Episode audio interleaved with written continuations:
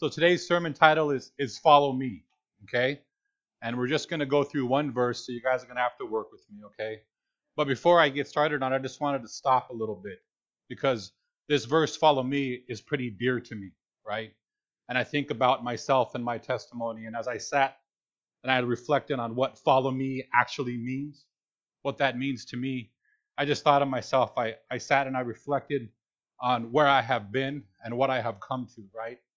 And the picture that came to me was me sitting in my third rehab, right? I was trying to figure out what I was going to do. I was looking through self help books. I was looking through different pills, different situations that were going to help me through, and nothing was working. And I remember a gentleman came to me and he handed me a small Gideon's Bible. It's those orange Bibles. And I started flipping through it. I was scared. I was hurting. I was lost. And I was looking for the world to fill my situation. And when I opened up that little Gideon's Bible, I started, I didn't know what to do with it. I'd never opened up the Bible too much, pretty much before, never read through it, always said I did. But I opened it up and I flipped to the back and I saw the index which said fear, worry, hope, anxiety. And as I started to read through those verses, I was like, what is this? And I remember this guy came to me. The guy's name is actually, you know, Pastor Robert. And I was sitting in rehab, and the one thing he said to me that that sticks into my head, he says, Manny, how's everything working out in here for you? And I said, you know, I'm holding on. I'm holding on to my situation. And he just asked me the question. He says, Where do you find peace? How do you find peace? And I said to him, You know, I can't really answer that question, but the only time right now I find peace is they gave me this little orange book that's like a half Bible. I don't know what it is, but I don't even know where to start. And the writing's so small, but I flip to the back and I look at hope. And in the middle of the night, I could find hope and I could find peace. And I find a place to put my fears at this time, right? And I reflected upon that situation as I sat here. And I thought of nothing was working for me. And I thought about this call of follow me. And the reason why I think about it is because as I sat to study and I opened up my Bible, I came to the first page of my Bible and it says, Can you all read it? Just kidding. We're not going to put it up on the screen either. Sorry. It says presented to Manny Guerrero by Bobby Jewett. And it says on 10 22 12. And the five roads words he wrote on there, he said, it, It's time to follow Jesus. It's time to follow Jesus. And my life drastically changed.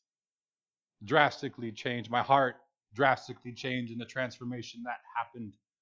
So this sermon is very dear to me. I thought it was interesting that I was the one that was to come up and preach this sermon, but we all know God has a plan. And as we walk through this, guys, um, I know it's only one verse, right? But if I could get you guys to stand for the reading of one verse. So, as Robert says, please stand with me as we honor the reading of God's holy, inerrant, and infallible word. And let me pray real quick before we get started. Heavenly Father, we thank you for this morning, Father. We thank you for your word. I thank you for this church body, Father. And I just continue to pray that your spirit guides us today, Father. May you continue to penetrate our hearts and, and guide us closer to you, Father, as you've given us the call to follow you, follow Jesus, Father. May we take this to heart, look at that this morning of what it truly means to follow you, Father. And I pray this all in your precious name. Amen. All right, you guys. Work with me. We got four lines here. Matthew 9 9. Is it up there? Maybe it's going to be up there soon. I told myself not to look back. So Matthew 9 9 says, As Jesus passed on from there, he saw a man called Matthew sitting at a tax booth, and he said to him, Follow me. And he rose and followed him. Please be seated. Sorry about that, Chris, but so, there you go. so as we read this verse, we see the same account, but in a, in a little bit more detail in Luke 5, 27 through 28. And Luke 5, 27 through 28 says, And after this, he went out and saw a tax collector named Levi, Levi, which is Matthew, sitting at a tax booth. And he said to me, said to him, Follow me and leave everything and leave everything. And he rose and followed him. So, as we dive into this verse today, we're going to take a look at who Jesus is. We're going to look at what it means to follow Jesus. Why? Why should we follow Jesus? Okay? There is no more compelling figure to follow than Jesus Christ. There's no one more interesting. There's no one more captivating. I think to myself when I go out and evangelize, what am I going to say to these people? And what do I do? I bring up Jesus Christ, and this guy who doesn't want to talk, 30 minutes later, we're in a conversation about who? About Jesus Christ. Maybe people in your family or people you come across. Although there'll be some people who don't want to talk about other negative things to say, but there's a lot to say about Jesus Christ. He's a compelling figure. And as we look at him, to follow him is life's greatest adventure. It's life's greatest adventure. To know him is life's greatest privilege. To worship him is life's greatest pleasure. To obey him is life's greatest duty. To obey him is life's greatest duty. To serve him, to serve him is life's greatest responsibility. Its greatest responsibility. So as we look at today, we got four main points to today's sermon. Four main points. Not five, just four. One is the Savior. Two is the sinner. Let me get that up there. It's hard for me to do that one. Three is the summons. And four is the submission. So we got the Savior, the sinner, the summons, and the submission. So, what happens to our lives when we turn to follow Jesus? Or what should happen to our lives when we turn to follow Jesus? No one could ever follow Jesus Christ and their life remain the same. Can't remain the same.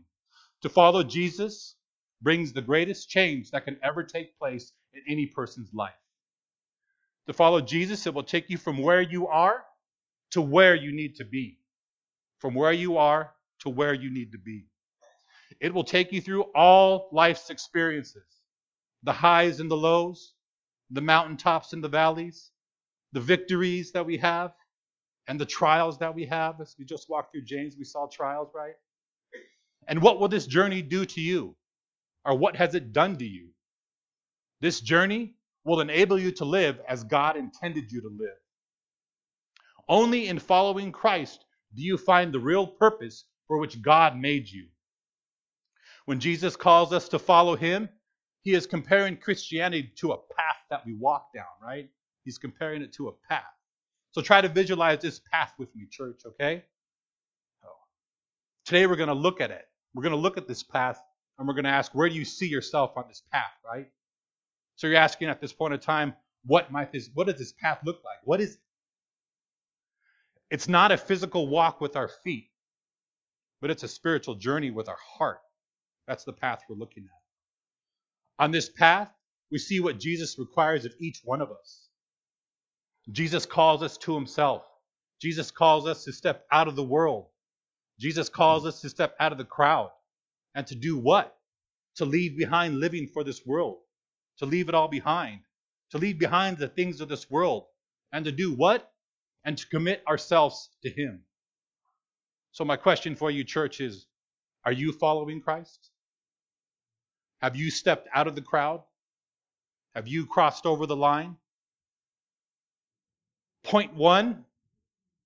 Point one today is the Savior. So we're going to take a look at the Savior.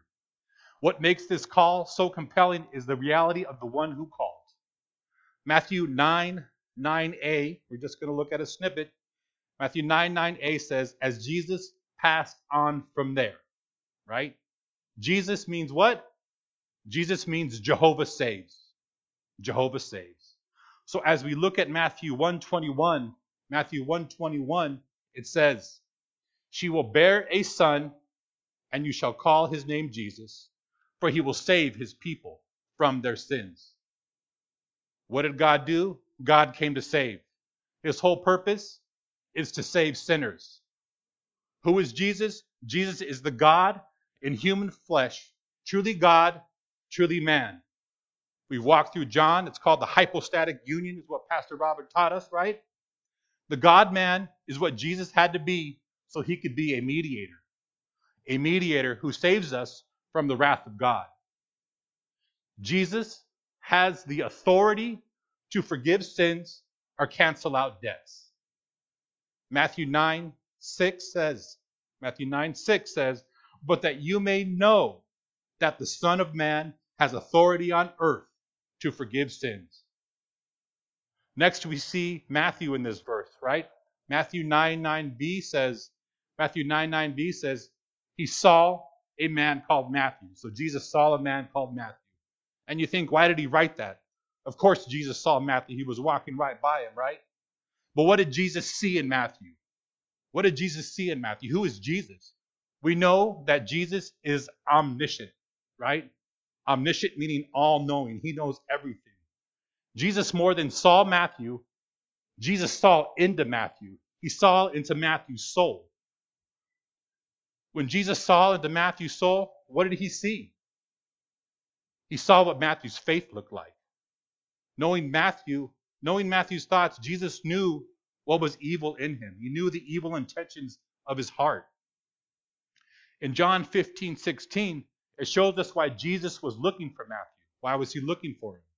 John 15, 16 says, You did not choose me, but I chose you and appointed you that you should go and bear fruit and that your fruit should abide. Jesus was looking for Matthew. Why? To bring about a drastic change in Matthew's life, a transformation in Matthew's life. So let's look at the encounter between Jesus and Zacchaeus. Jesus and Zacchaeus, who's another tax collector in the Bible, right? We see the interaction. The verses aren't going to be up there because it's kind of long. The interaction is in Luke 19, 1 through 10. So what do we know about Zacchaeus? Anybody know about Zacchaeus was a wee little man, right? We all kind of know that song for Sunday school. There you go. so we know that Zacchaeus climbed a tree and he was looking for Jesus in verse 4, right? And it was Jesus in verse 5, and what did he said? He said to him, Zacchaeus, hurry and come down, for I'm coming to your house today. I think that's how the song goes.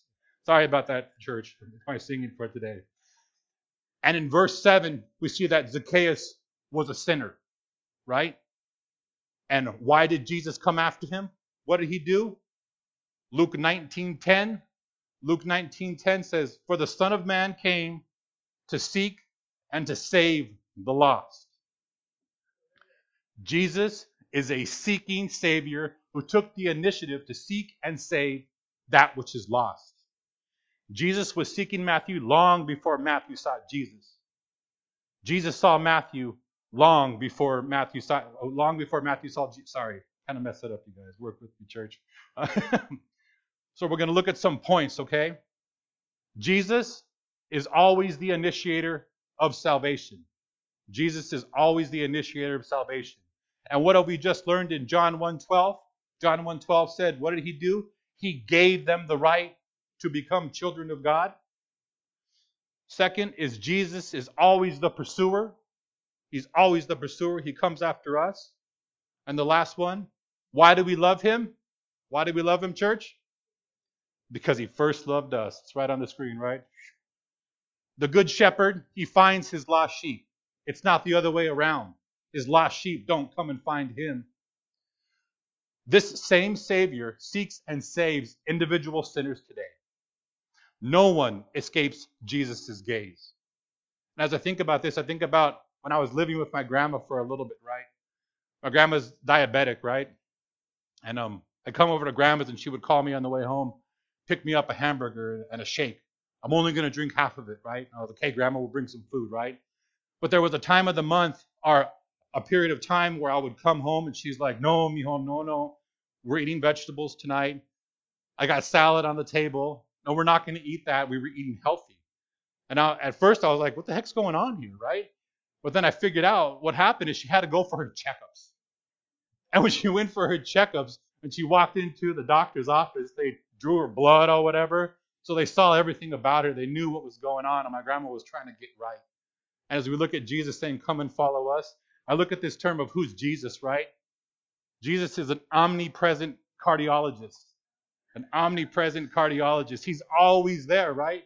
He's always there. He sees into every human life. He sees the condition of our hearts. He sees our sins. He sees our desperate need of His grace.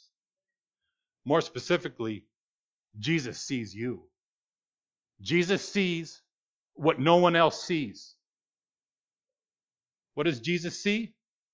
Jesus sees your thoughts. Jesus sees your attitudes. Jesus sees your self centeredness. Jesus sees your preoccupation with the world. He sees your preoccupation with the world. Jesus sees your dire need for his forgiveness, for his grace, and his righteousness. Church, who is Jesus? Jesus is the Savior. Point two is the sinner.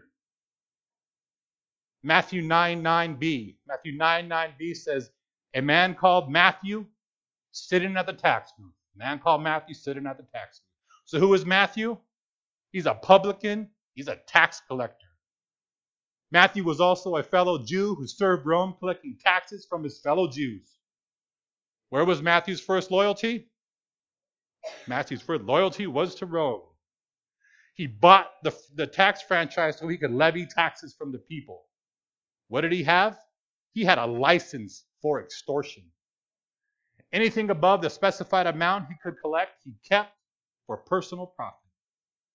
What did he have? He had unlimited power. Matthew was backed by the Roman military. Matthew's job consisted of accepting bribes. Matthew was consumed with worldly greed. Matthew was money hungry. Let's look at how people saw tax collectors of those days. Tax collectors were so hated by fellow Jews, they were barred from the synagogue. Tax collectors were forbidden from any religious and social contact. Jews were forbidden to have contact with tax collectors because they were ranked where? With unclean animals and lepers. Tax collectors were thought to be traitors, and tax collectors were ranked or classified right there among robbers and murderers. And I'm glad I'm not in that group. I was uh, no, I wasn't a tax collector. So what do we see in this verse here? We have Matthew who was sitting in his tax collector booth and where was his focus? Matthew was consumed with money or the things of this world. Matthew was the epitome or the perfect example of three things.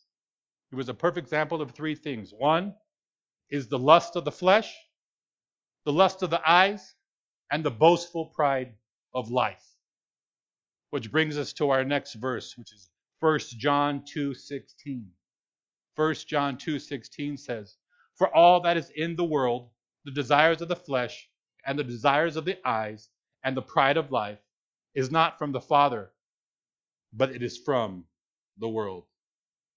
Please understand, church, that there is nothing wrong in having the things of this world, but there is something desperately wrong when the things of this world have you. This was the case with Matthew. The things of this world had a grip on his heart. Matthew was being hung by a golden noose and he didn't even know it. And who was Matthew, church? Matthew was a sinner. Matthew was a sinner. Which brings us to point three the summons. So, so far we've had the Savior, one, the sinner, two, and point three is the summons. Matthew 9 9c says, And he said to him, Follow me, follow me. Here we see Jesus issuing a call to Matthew, a call to come to him for salvation. Stop a minute and think about what's going on, what's truly going on, and try to understand this, right? When Jesus says, Follow me, our verse is only four lines long. He doesn't say, Follow me, do this, do that, go here, do that. He just says, Follow me. What Jesus does not tell Matthew is where this situation will take him. Jesus does not tell Matthew what the future holds. Jesus does not tell Matthew how this situation was going to work out. Jesus just says to him, Look to me. Look to me and trust me. When, when Jesus told Matthew to follow him, what did that look like? What did it look like when he said, Follow him? It was a call for Matthew to leave behind the old life. It was a call to leave behind living for the things of this world. It was a call to leave behind living for himself and for money.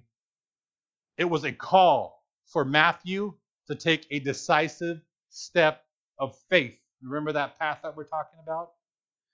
It was a call for Matthew to commit himself to Jesus, a call to live for Jesus. It was a call for Matthew to step out by faith and entrust his life to Jesus. This call from Jesus to follow me, how does it work? Who or what does it mean to follow when it says follow Jesus? It is not to follow a group. It is not to follow a religion. It is not to follow a cause. It is not to follow a movement. It is a call to follow the person of Jesus Christ. As we look at this verse, have you ever stopped to think and wondered why Jesus called Matthew? Why did Jesus call him? Jesus did not call Matthew because of anything good in Matthew. What do we know so far about Matthew? He's a what? He's a tax collector, right? Where was he ranked? Lepers, murderers. Hmm. Jesus called Matthew not because of Matthew, but in spite of Matthew. Because who is Matthew? He's a sinner, right? He's a tax collector, but he's a sinner. Jesus did not call Matthew because of what he was, but because of what he could become. Jesus had a plan for Matthew. Stop for a moment to think about what that truly means. What that is, church, it's what the Bible calls grace. Grace is getting what we don't deserve, right? Jesus does not call those who are deserving, but he calls those who are undeserving. Jesus does not call those who are worthy, but he calls those who are unworthy. Jesus does not call those who are good, but he calls those who are guilty. Who are guilty. What does Romans 3:23 say? All have sinned and fall short of the glory of God. He doesn't say half of you, everybody on the right of the church, all have sinned and fall short of the glory of God. Here we see Matthew is guilty. He is a sinner. He is Matthew the tax collector, right? So let's look at seven points Matthew was facing when Jesus told him to follow me. This call to Matthew was one, the first point. It was personal. It was personal. It was directed right at him individually. He said, Follow me, walking by the tax collector booth. Two, it was commanded. Commanded. It was more than an offer. Like when someone tells you, Hey, come here, do that, do this, get up. It was commanded. It was demanding. It meant he must leave everything behind. It was radical. Point number four radical. It demanded a change of life.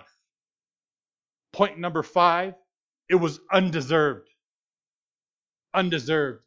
It was based on nothing good in Matthew. Number six, purposeful. It was purposeful because Jesus had great plans to use him. Number seven, it was lifelong. There would be no turning back. Has anybody read through the book of Matthew? Is there anything in Matthew that says, and Matthew went back into his tax collector booth? And this and this happened? If I'm not mistaken, if you read the book of Matthew, it ends in Matthew 28 20, and it's the what? It's the Great Commission. Go therefore and make disciples of all nations, baptize in the name of the Father, the Son, and the Holy Spirit. This invitation to follow me is more is the most repeated invitation issued in the Bible. So what does it mean to be a genuine Christian?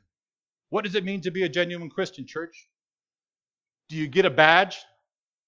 Have you guys signed up for the La Sierra I'm a Christian shirt? We get them in large, extra large? No. Is it regular attendance at church? Is it tithing? Is it praying for a meal? Is that what makes you a Christian? Please understand, church, these are all things that we should be doing. And I'm not bringing them up because I want you to stop doing them. But let's look at what it means to be a genuine Christian, an authentic disciple, a follower of Christ. What is Christianity, church? Christianity is Christ. Christianity is Christ. Christianity is Christ plus nothing else. Plus nothing else. Excuse me. If you have Jesus, you have everything. If you don't have Jesus, you have what, church? Nothing. The essential part of Christianity is Christ. So, what is Christianity actually? Let's look at six points. Six points here. First one, it is believing in Jesus. Believing in Jesus. Second is it is living for Jesus. Third is it is loving Jesus. Fourth, it is worshiping Jesus. Worshiping Jesus. Fifth, it is obeying Jesus. And last, it is serving Jesus. As we think about these things, this is what Paul spoke about in Philippians 1:21. Philippians 1:21 is a short verse that gets right to it. Philippians 1:21 says, "For me to live is Christ, and to die is gain." In this verse, Paul was not worried about himself. His whole reason for living was Christ. It did not matter to Paul whether he lived or he died. Paul's focus was on what? It was on having Christ. As Jesus spoke the words, Follow me to Matthew Church, he is also speaking to us, church. At this very moment, Jesus is calling you to follow him. Jesus is calling you to forsake the world and a life of sin. Jesus is calling you to take a decisive step of faith and follow him. Jesus is calling you to leave the crowd that you have been traveling with all these years. Jesus is calling you to entrust your life to him. Jesus is calling you to commit your life to Him. How? Wholeheartedly. Jesus is calling you to Himself into a personal relationship with Him. Jesus wants you to be attached to Him. You have been summoned, church, to follow Jesus. Which brings us to our fourth point. So we're almost there. Point number four is the submission. Point number one is the Savior. Point number two is the sinner. Point number three is the summons. And point number four is the submission. Matthew 9 9d, Matthew 9 9 says, And he rose and followed him. And he rose and followed him. When we look at this situation, what do we have here? We have Matthew sitting at the fork in the road, right? He's like, Do I go right? Do I go left? Do I go right up the middle? Matthew had to make a choice. He had to make a choice. Matthew had to make a decision. Would Matthew stay where he was at in his life of sin, or would he follow Jesus? Verse is short, we all know it. Matthew 9 9e. Matthew 9 9e says, And he rose. And he rose. When Matthew rose, what did he do? He took a step of faith. He took a step of faith, right? For Matthew, it was what? We're going to look at some points here, right? Number one, it was personal faith. Personal faith. No one else but Matthew could do this. Personal faith. Number two, it was obedient faith. Jesus had commanded that he followed, and Matthew did what? Followed him. He rose. Number three, it was immediate faith. There was no delay, there was no hesitation at that very moment. We don't see Matthew hesitated and was like, hey, wait, I got to go do this. What do I do with, you know, how, how does this work? There was no delay. He rose. He rose. Number four is submissive faith. Jesus would not follow him. Matthew must follow Jesus, and Jesus was now running his life. Number five is decisive faith. He could not straddle the fence. He couldn't be half in and half out. Remember that song we were kids? Do the hokey pokey. You put your right foot in, right? There was no doing that. Matthew had to step in, right? Number six is active faith. Active faith. He could not sit there. He had to move out, putting one foot in front of the other. He could not be passive, and it could not be only in his head. Could not be only in his head. It was repentant faith. Repentant faith. Number seven, he had to leave his past behind and abandon his life living for this world. Number eight is trusting faith. Matthew did not know where this would take him. Matthew did not know how this will work out. Matthew did not know what all this means for him as he was looking only to Jesus. Point number nine is lifelong faith. Lifelong faith. The first step is only the beginning of a lifelong pursuit of following Christ. Point number 10, it was contagious faith. contagious faith. He immediately began to tell others about Jesus so that people would know him. If we were to jump into verse 9 10, he was sitting in his house with tax collectors, with Jesus, his disciples. Matthew was out there sharing his faith immediately. So, what did Matthew do after he rose? Which brings us to the last part of our verse. Matthew 9 9f says, and followed him. And followed him. What did Matthew do when he turned and followed him? Matthew left it all behind. The booth, his life, his pursuit of money, it was all gone. Matthew gave up the world for the world that would come with Jesus. Matthew gave up money for a new master. Please understand, church, as I say these things, there is nothing wrong in having things. The problem is things must never have us. So, as we look at these truths today, what are we a slave to in this world? What are we consumed with? What are we consumed with in this world? How about you? How about everyone who came to hear this message? Have you responded to the call of Jesus Christ upon your life? Have you taken out in that step of faith? Are you playing hokey pokey? Have you stepped out? Have you truly followed Jesus, church? Are you a true follower of Jesus? The question I have for you today, if not, what is holding you back? What is holding you back from following Jesus? Is it your love of this world? Is it your love of possessions?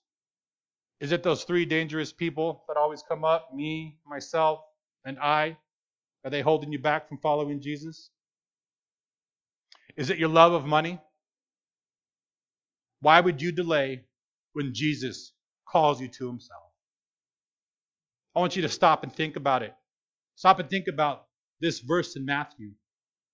Matthew wrote about his own conversion account. If someone asked me to write my own conversion account, it would probably be pretty long to write about all these things. But Matthew's is very simple. Jesus said, Follow me. He got up and he rose. Remember that, church.